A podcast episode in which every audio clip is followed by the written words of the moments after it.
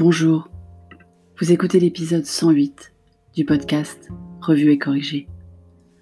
Cet épisode est tiré d'un billet du blog publié le 18 juin et s'intitule Un bonheur à la fois. La recette du bonheur, c'est pas si compliqué. Pas de nouvelles de la directrice de l'école de Petit Dôme, mais nous ne sommes que jeudi. Il pleut toujours pas mal à Bordeaux. On alterne lunettes de soleil et parapluie, parfois les deux en même temps. Un plombier incompétent, mandaté par le syndic, a coupé toute l'eau de l'immeuble hier en fin de journée. Et on n'a pas eu d'eau du tout pendant 16 heures. Mais on ne se laisse pas abattre, on ne déprime pas, on positive. Une bulle. Ce midi, c'était notre premier restaurant à trois, en terrasse, couverte heureusement, dans un tout nouveau restaurant pas loin de la maison. Pas d'écran, pas de distraction, autre que les cartes, des QR codes sur les tables, que les serveurs, charmants, et que la qualité gustative des plats, que nous voulions nous faire goûter les uns aux autres en interrompant parfois le flot de la conversation.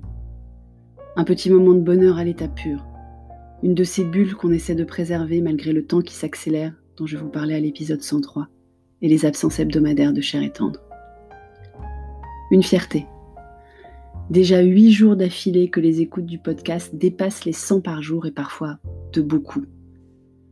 Je sais que ce ne sont que des vanity metrics, mais ça fait quand même plaisir de voir que malgré le changement de rythme, ça reste un rendez-vous que vous attendez, mes quelques auditeurs.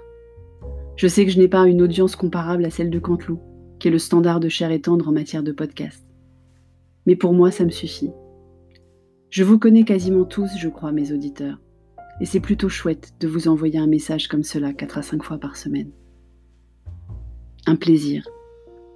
Je sais, c'est un drame économique, une crise sans précédent pour nos commerçants, nos artisans, nos restaurateurs.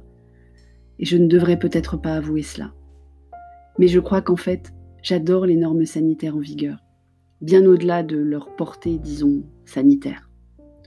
On a de la place dans les magasins. Je vous avais déjà raconté notre virée chez Ikea à l'épisode 94, mais en fait, maintenant qu'on sort beaucoup plus, c'est à peu près partout pareil on a de la place. Pour l'agoraphobe que je suis, c'est magique. Certes, il peut y avoir des files d'attente à l'extérieur et à la caisse. Mais les mesures de distanciation sociale, marquées au sol de surcroît, me permettent de respirer. Ce dont j'ai besoin sous le masque. Vous arrivez à respirer sous le masque, vous? Un péché mignon. Non, pas de merveilleux cette semaine je vous rappelle l'épisode 61. Pas de gâteau non plus. Mais depuis quelques samedis, on chante à la maison le soir. Et pas que le samedi. On fredonne. On sifflote.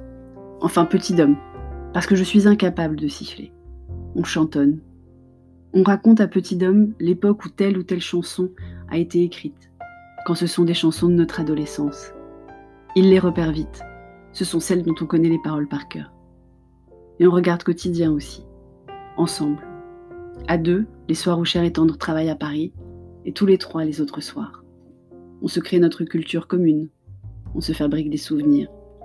On fait l'éducation de petit homme sur des sujets qu'il n'abordera pas à l'école, parce que c'est de notre rôle de parent que d'être ceux à lui en parler. Un souhait? Pourvu que ça dure. Merci de m'avoir écouté. Si vous écoutez sur Apple, n'hésitez pas à laisser un commentaire et 5 étoiles et sur toutes les plateformes de balado-diffusion. Abonnez-vous et partagez. À bientôt.